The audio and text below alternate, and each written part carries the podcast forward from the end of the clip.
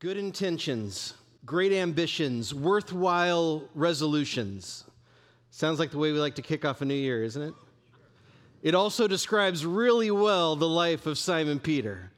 I mean, here was a guy who had all of the energy and well intended mindset that you could ask for, and he went after things.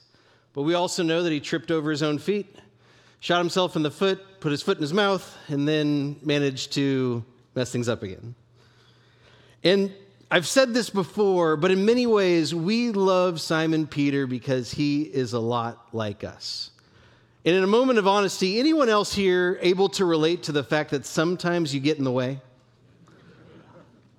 I actually saw hands. It's amazing. We're feeling, feeling honest this morning.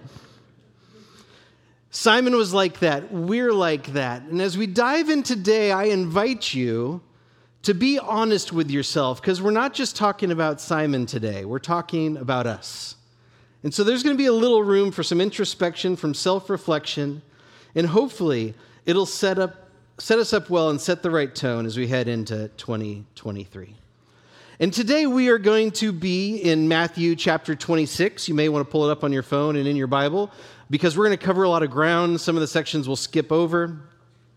Um, so, and not all of it will be on the screen. So I invite you uh, to find Matthew 26.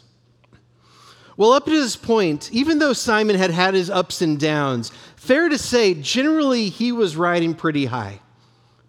He had followed after Jesus after this miraculous catch of fish. And then, in following Jesus into a storm, which was a little messy, Peter was called out and actually walked on the water. I can only imagine how that would change your view of Jesus, your view of yourself, your perspective on the world around you. And then, in a definitive moment, Jesus took this fisherman named Simon and said, Simon, you are Peter, you are the rock. And upon this rock, I will build my church. And I can only imagine how unstoppable he might have felt in that moment. But it would so happen that as we approach chapter 26, the disciple who was riding high in a lot of ways was only so far from his lowest low. Just around the corner, things were about to head south. And in many ways, the tension was already rising.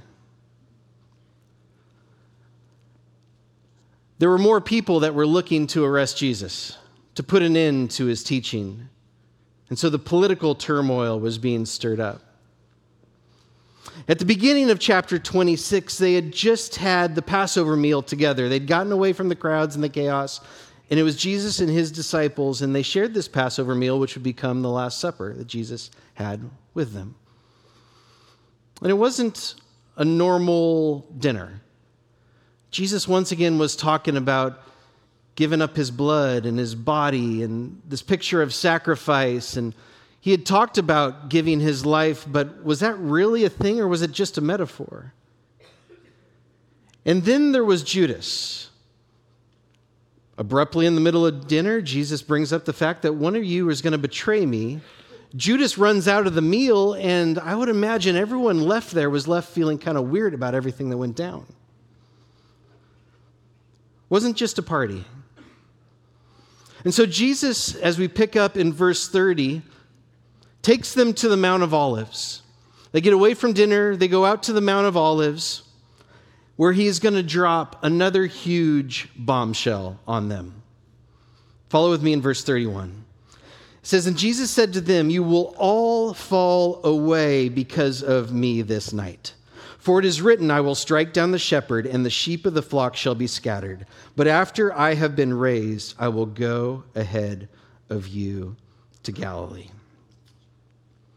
Well, this is when Peter doubles down on being Peter and when we see Peter's promises, because he has a strong reaction to Jesus' words. It says in verse 33 But Peter said to him, Even though all may fall away because of you, I will never fall away. And Jesus said to him, Truly I say to you that this very night, before the rooster crows, you will deny me three times. And Peter doubles down and says to him, Even if I have to die with you, I will not deny you. And all the disciples said the same thing too. I think it's kind of a funny picture. The disciples in that passage sound a little bit like followers, don't they? Here's Peter leaving the, leading the charge, being so bold, and all the others are like, Yeah, me too. I'm, I'm with Peter. We're, we're not going to do that, Jesus. I will never fall away, even if I have to die with you. And if you think about it, that is a noble, admirable, courageous, and confident response, is it not?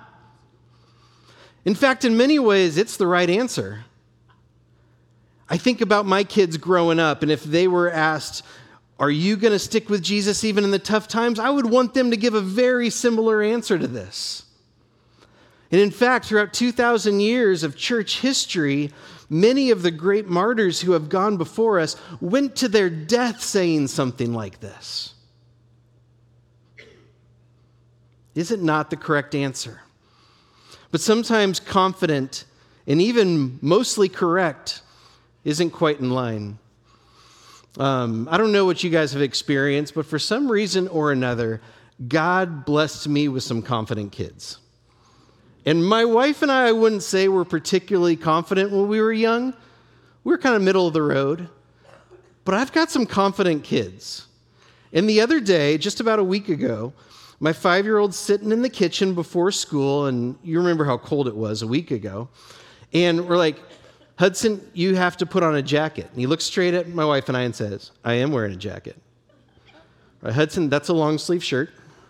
That's not a jacket. You were going to be freezing outside, and I'm thinking for a minute, I've become my parents. you have to put on a jacket. I'm wearing a jacket. That's not a jacket, Hudson. And uh, his grandma, who we refer to as Nani, Nani says it's a jacket. She didn't say that. He's just like, I need to appeal to a higher power, is what he's thinking right now. Hudson, that is not a jacket. My son wasn't right, but in a lot of ways, Peter was. And the issue wasn't so much what Peter was saying. I don't even think it's so much the issue that he didn't follow through on his promises, because Jesus is telling him he won't. Two issues that I see. The first is this take a look at who Peter's arguing with. Do you think Jesus might know what he's talking about? Peter is virtually saying, No, Lord. No, it's not going to happen that way. The second issue that I see is just Peter's not listening. Jesus is not being like, you know, he's not being unclear in this moment. He's being very straightforward. And what Jesus is saying is simply bumping up against Peter's framework of understanding. And we all have this, we all do this we, as followers of Jesus, want to be in line with what is true of God, what is true of His Word, what is true of what He says about the world around us.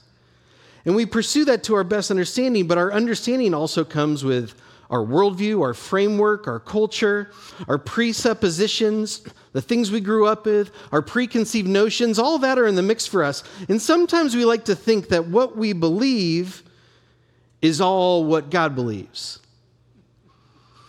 And sometimes, in a good way, we bump up against the things that aren't God but are us. For whatever reason in this moment, Peter is fighting back because what Jesus is saying is bumping up against his framework. He says, No, this won't happen. I will not deny you. I will not fall away. And when you think about it, the tension really arises because Peter just doesn't like what Jesus is saying.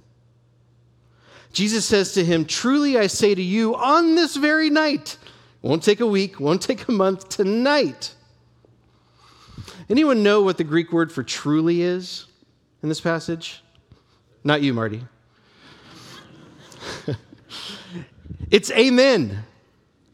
Amen. Verily, truly. We end our prayers with amen because we're saying, truly, do it, Lord. That is what we are asking of you to do. Put an exclamation mark on it. Jesus puts the exclamation mark on the beginning of it. Amen, I say to you, you will deny me this very night. And Peter's like, I'm your guy. I walked on the water. I'm the rock, remember? But Jesus knew the scriptures. He knew Zechariah 13, 7, which says, Awake, sword. I will strike down the shepherd, and the sheep of the flock will be scattered. And I have to ask you guys this morning do you ever not like what Jesus is saying to you? Do you ever find it hard to listen to what Jesus is saying to you? Because in this moment, Peter fails to understand Jesus. Jesus' plans are often beyond our comprehension. Jesus' ways of doing things are not our human way of doing things. And in this very moment, while Peter is fighting back, God is orchestrating the greatest work in all of human history. And Peter's fighting against it. Is it possible that Jesus might have plans for you in 2023 that are beyond your realm of possibility? Not only does Jesus, uh, Peter fail to understand Jesus, he fails to understand himself. Zechariah once again said, The sheep of the flock will be scattered. Jesus said, You will deny me three times. Peter is more fragile than Peter would like to admit. And we're not that different. When the pressure is up, when things don't go our way, when things start to fall apart, we do as well. And so, the first thing to evaluate yourself on this morning is this question up here on the screen Is your fill in the blank, self confidence, pride, busyness, inflexibility, etc., getting in the way of you listening to what Jesus is actually saying? Because Peter's promises were confident, they were resolute, he was going to do what he was going to do, but they were misguided. And Peter's going to fall short, but first, he's going to encounter even more of his own human frailty. Let's move on to verse 36 as we start to look at Peter's power. Follow along with me. It says, Then Jesus came to them to a place called Gethsemane, Gethsemane and said to his disciples, Sit here while I go over there and pray. And he took with him Peter and the two sons of Zebedee and began to be grieved and distressed. Then he said to them, My soul is deeply grieved to the point of death. Remain here and keep watch with me. So he took with him Peter, James, and John, a bit of his inner circle. And Jesus shares with them something very vulnerable. He says, I am grieved to the point of death. I'm guessing Jesus didn't say this like every three days or so. It was probably rare. And so he says to them, Remain here and keep watch with me. He's throwing out a bid for their comfort, their companionship, and their attention. Now, what's interesting is this passage hits very close to home for me because that, that verb for keep watch is the Greek word gregorao, which is where my name Gregory comes from. It means to be watchful. You think about the guard on the walls keeping their eyes open and looking to see what might be on the horizon. Now, what's interesting is in this passage, in most translations, it, it translates it be watchful, be vigilant. But the word also just simply has the meaning, as you think of the guy on the walls, stay awake. And in many ways, Jesus is just saying, stay awake with me.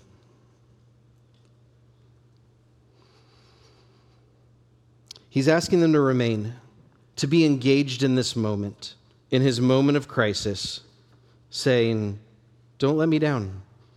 Be here, comfort me. So, what happens next? Verse 39 He went a little beyond them and fell on his face and prayed, saying, My Father, if it is possible, let this cup pass from me, yet not as I will, but as you will. Could you imagine being there to hear Jesus pray that in that intense moment, surrendering his will to God? Well, they weren't there listening. It says he came to the disciples and he found them sleeping. And he said to Peter, So you men could not keep watch with me. You could not stay up with me for one hour. Keep watching, stay awake, and praying that you may not enter into temptation. The spirit is willing, but the flesh is weak. Man, can we not relate to that? the spirit is willing, but the flesh is weak. And Jesus, in his grief, is just wanting them to stay awake. I was thinking about this and thought I could give lots of illustrations of me not being able to stay awake. For those of you who know me, I hit a wall and I do not break through that wall very well. Um, some would say I have the spiritual gift of sleep, though I haven't found the Bible passage that has that just yet. Still looking. But I thought of an experience that I had recently that really illustrated for me just this whole idea of a willing spirit, but a weak flesh. Um, summer and fall were busy, and I had told my wife that I would remodel the master bedroom. And because summer and fall were busy, it was, it was a, a promise of mine and a desire of mine that once our apologetics conference ended in October, I would start working on the master bathroom. And there was a lot of excitement at first. But for anyone who's done construction, you know that everything takes twice as long as you think it will. You end up with twice as many problems to solve as you thought you would.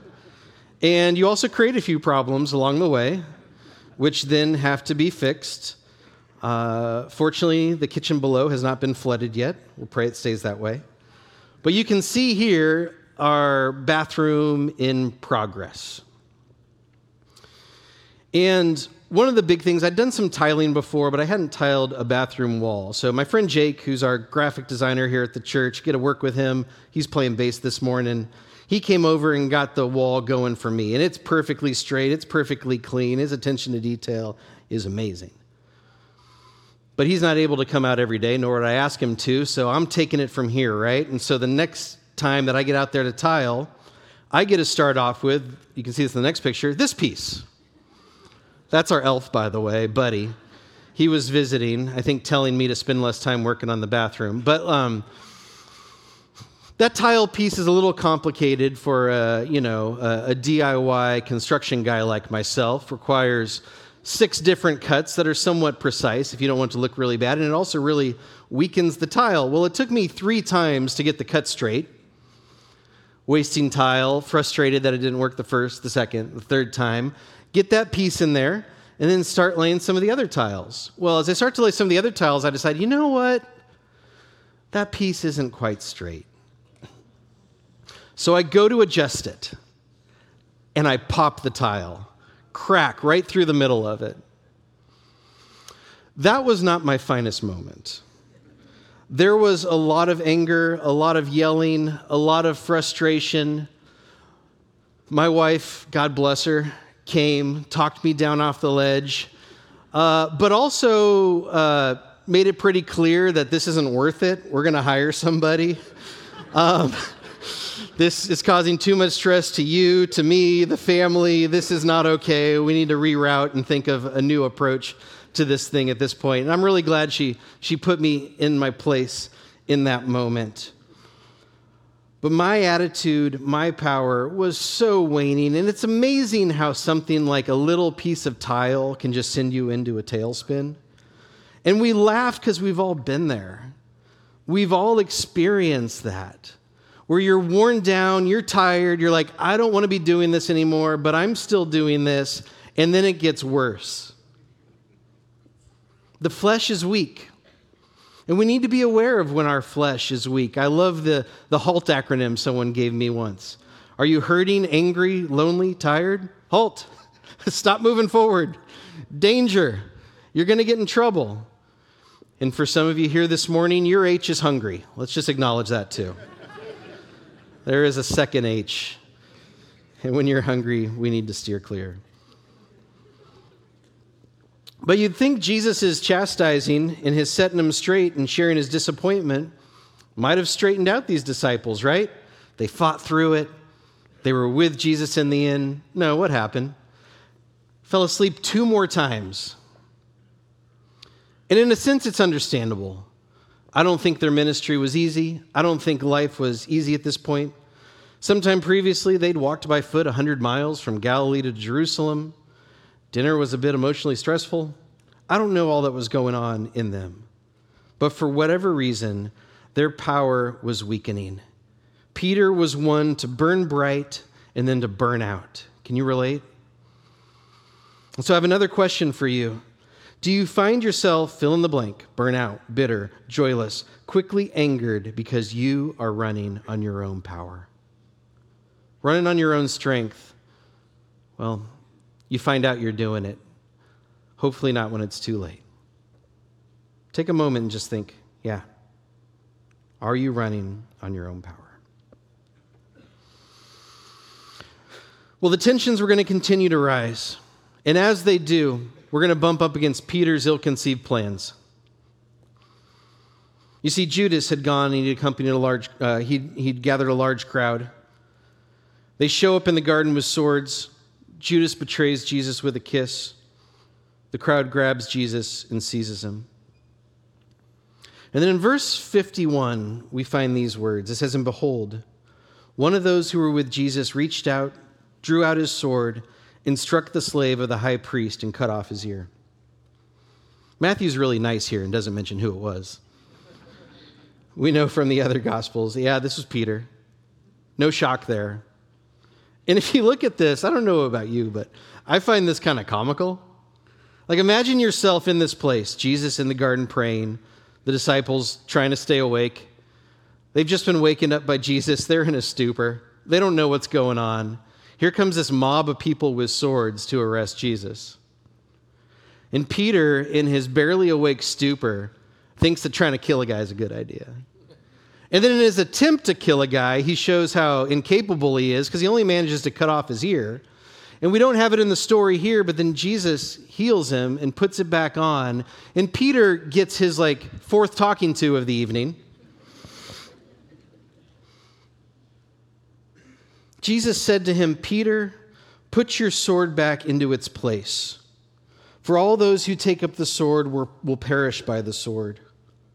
Or do you think that I cannot appeal to my Father and he will at once put at my disposal more than 12 legions of angels? How then will the scriptures be fulfilled which say that it must happen this way? Those words stood out to me. Peter, put your sword back. Not just put it back, but put it back into its place. The sword has its place over there, but not here, not today. And I realize that Christianity has its brands of Christianity, everything from very passive to very militant and everything in between. But wherever you may fit on that spectrum, the thing that stands out to me about this passage that is very clear is that Jesus does not fight battles with earthly weapons. He says, Do you not think at my disposal, if I call out to my Father, he'll have 12 legions of angels here by my side? That's roughly 60,000 angels. You know, all of us have our earthly rep- approach our instincts, our impulses, the ways that we respond to what's right in front of us. Yet Jesus has this heavenly, not earthly perspective on what's really going on. And it's true of our plans that sometimes they're very limited in their scope and they're very nearsighted. My plan was to finish my bathroom in 2022. That picture you saw on the screen is the current state of it. And honestly, in that moment when I was really frustrated and I was going over the edge, something my wife said to me, which on paper doesn't at all seem divine, was one of the most divine things in the moment. She simply said to me, This does not need to get done in any time frame. And suddenly I was free to not reach an unattainable goal, to pursue this in a way that was detrimental to my family, and to be freed up to say, you know what? Christmas is coming, New Year's is coming, I have family visiting in town. The bathroom can wait. And suddenly, letting go of my plans and my timeline and my efforts brought a whole lot of peace and freedom. Not to mention, guys, it's really good when your wife puts you in your place sometimes. But that whole time, whether it's with my bathroom or right here with Peter, most importantly, Jesus is seeing the big picture. And in verse 55, when he says to the crowds, he says, he talks to the crowds, he says, Have you come out with swords and clubs to arrest me as you would against a robber? Every day I used to sit in the temple teaching, and you did not seize me. But all this has taken place to fulfill the scriptures of the prophets. Then, just as Jesus said, all the disciples left him and fled. As I said, Peter's plans were impulsive. It was ready, fire, aim. It was so Peter. It was more human than heavenly, was it not? And so the question for us this morning is this similarly Are your plans and how you address the problems around you more human or heavenly? Is it your inclinations, your impulses, or is it God's? Well, Peter's made his promises, he's experienced his waning power, he's tried to execute his ill conceived plans, and now Peter's going to reach his breaking point. You see, Jesus in this moment was taken to Caiaphas, the high priest, and he was put on trial before him. And there were lots of false accusations that were flown, but one of them wasn't false and it stuck. Someone says, This man said that he could destroy the temple and rebuild it in three days. And Caiaphas calls Jesus to respond. But Jesus kept silent. The high priest then asked him point blank, Tell us whether you are the Christ, the Son of God. And Jesus replies, You have said so yourself.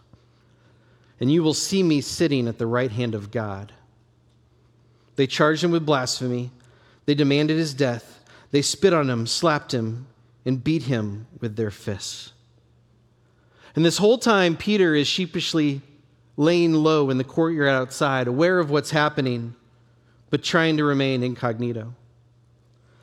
And in verse 69, it says that Peter was sitting outside the courtyard, and a servant girl came to him and said, You too were with Jesus the Galilean. But he denied it before them all, saying, I don't know what you're talking about. When he had gone out to the gateway, another servant girl saw him and said to those who were there, This man was with Jesus with Nazareth. And again, he denied it, but he upped his ante. He denies it with an oath and says, I do not know this man. A little later, the bystanders came up and said to Peter, Surely you too are one of them, for even the way you talk gives you away. Then at this point, he's all in. He begins to curse and swear, I do not know the man.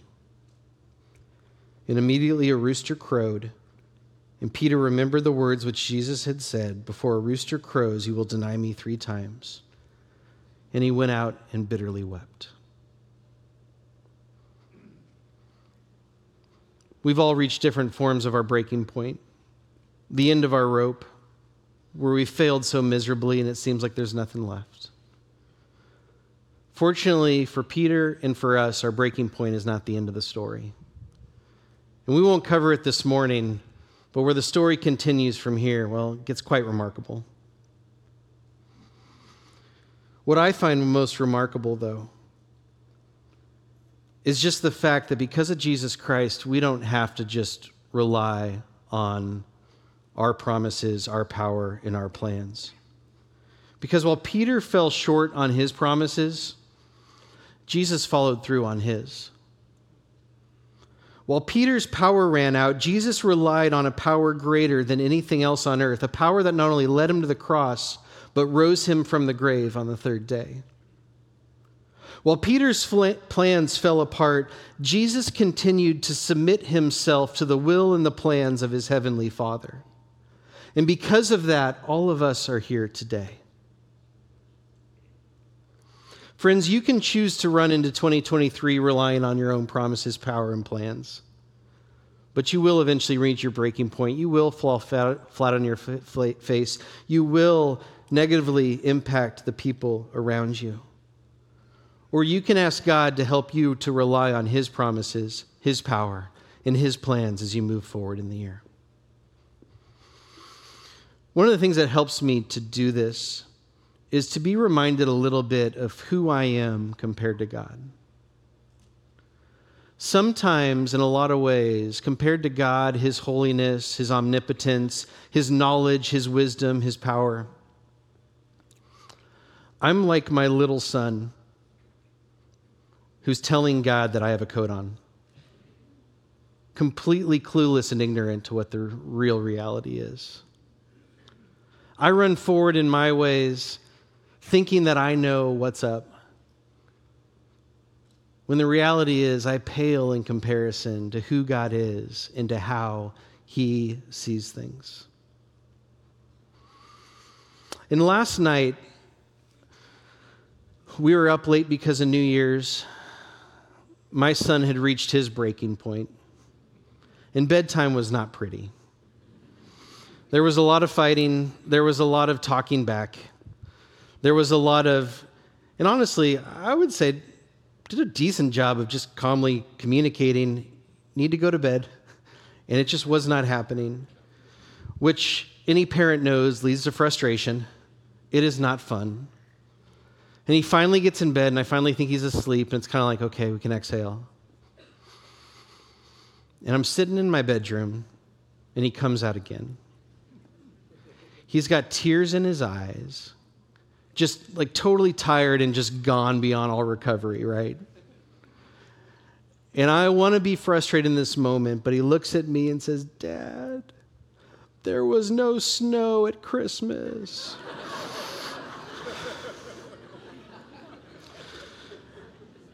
And honestly, I'm so glad he said that because my, my big dad heart broke. And my response was, son, like, come lay next to me and get some rest. I believe God does that with us. We run ourselves ragged. And he says, Come, be with me, and find your rest. Friends, will you rely on your promises, power, and plans, or on God's? I may have shared this with you before, but I want to give you just a short little acronym that helps me a ton in this. It's just the question Are you dry? The D is just this express your desire to God. Do you want to keep doing it in your own power, or do you want to give it over to Him? Express that desire to Him, to let Him take control, to let Him guide you, to let Him form you in the process. The R is repent. Repent of any known sin that's getting in the way, whether it's pride, whether it's the way you respond in anger. Maybe it's just the fact that you've been slow to walk humbly and confess, or even just uh, say sorry to the people around you for something that you've done. And the Y is yield, to simply say, God, I yield myself to you, to your power, to your will. Take it from here and help me live in you. As we close today, I'm going to just provide some space and guide you through those three things for you to pray. I don't know what you're experiencing today, but God does. And I know His desire for you is to experience not your 2023, but His 2023. Let's pray together. If you would, right where you are, just silently, express to God your desire as it relates to His promises, His power, and His plans for your coming year.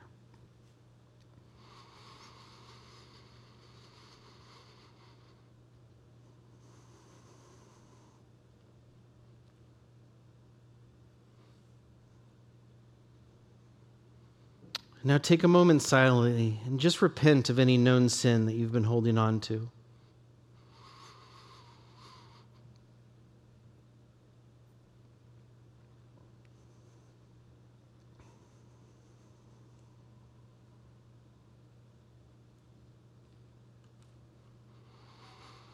And now, if it's your desire, take a moment to yield to God and tell Him that you surrender control.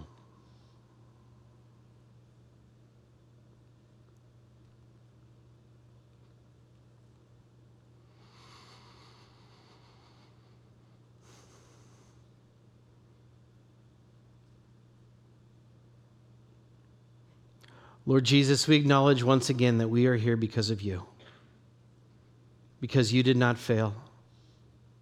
You did not back down on your promises. And we come here this morning acknowledging as, as well that we're, we're just far too much like Peter. Give us his boldness, but give us your strength. Give us your guidance. Be in us. Lord, we also pray that you would be in this church. That as you work in us, that you would empower Burke Community Church to do your work, to spread your gospel, to see lives change. God, we can't do that this year, but you can. God, you are able to do far more than all we could ask or imagine if we just let you. And so we humbly pray that you would grant us the grace to get out of the way and to let you empower us and live through us and shine your light in this building and outside of these walls in the world around us. We pray this in your precious name. Amen.